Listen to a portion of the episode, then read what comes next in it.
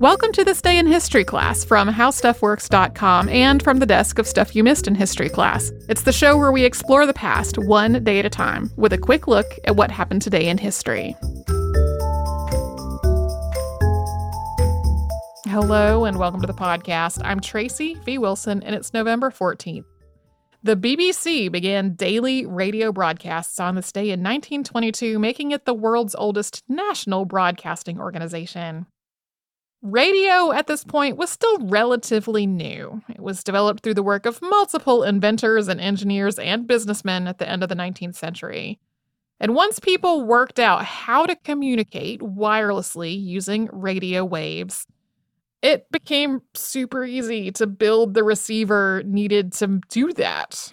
A lot of people got really interested in amateur radio, but all of this amateur use of radio quickly started to crowd out the increasingly important radio transmissions that were being used in an official capacity. For example, during World War I, civilian radio signals could overwhelm military communications. So governments started regulating amateur use of radio and passing laws about who could use radio and how, and regulating exactly what frequencies could be used for what purpose. By the 1920s, the British public was lobbying for some kind of national broadcasting service.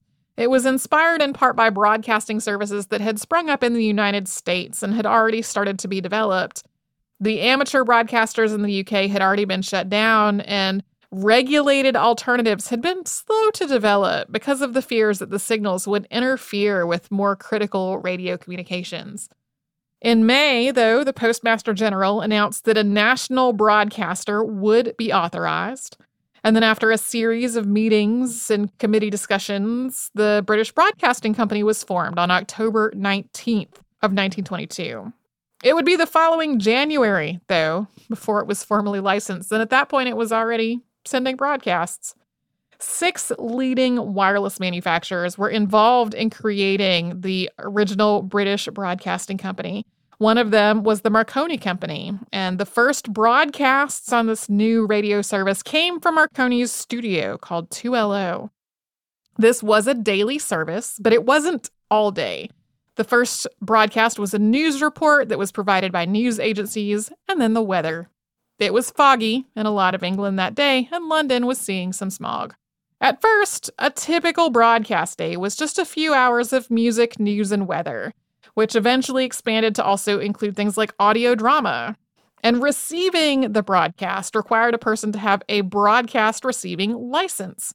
More than 1 million of these licenses were issued before that very first day of broadcasting even happened.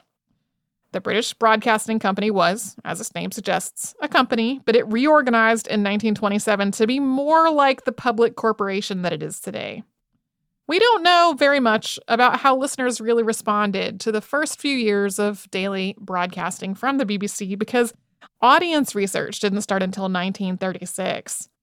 BBC television service also began in 1936 on August 26th. The BBC actually adopted television a lot quicker than it had adopted radio. And now, of course, it's known as just the BBC, although in a lot of minds, including mine, it still stands for British Broadcasting Company, or maybe British Broadcasting Corporation, at least in people's heads. Thanks very much to Yves Jeffcoat for her research work on today's podcast, and thanks to Casey Pegram and Chandler Mays for their audio work on this show. You can subscribe to This Day in History Class on Apple Podcasts, Google Podcasts, and wherever else you get your podcasts. And you can tune in tomorrow for an incredibly destructive March.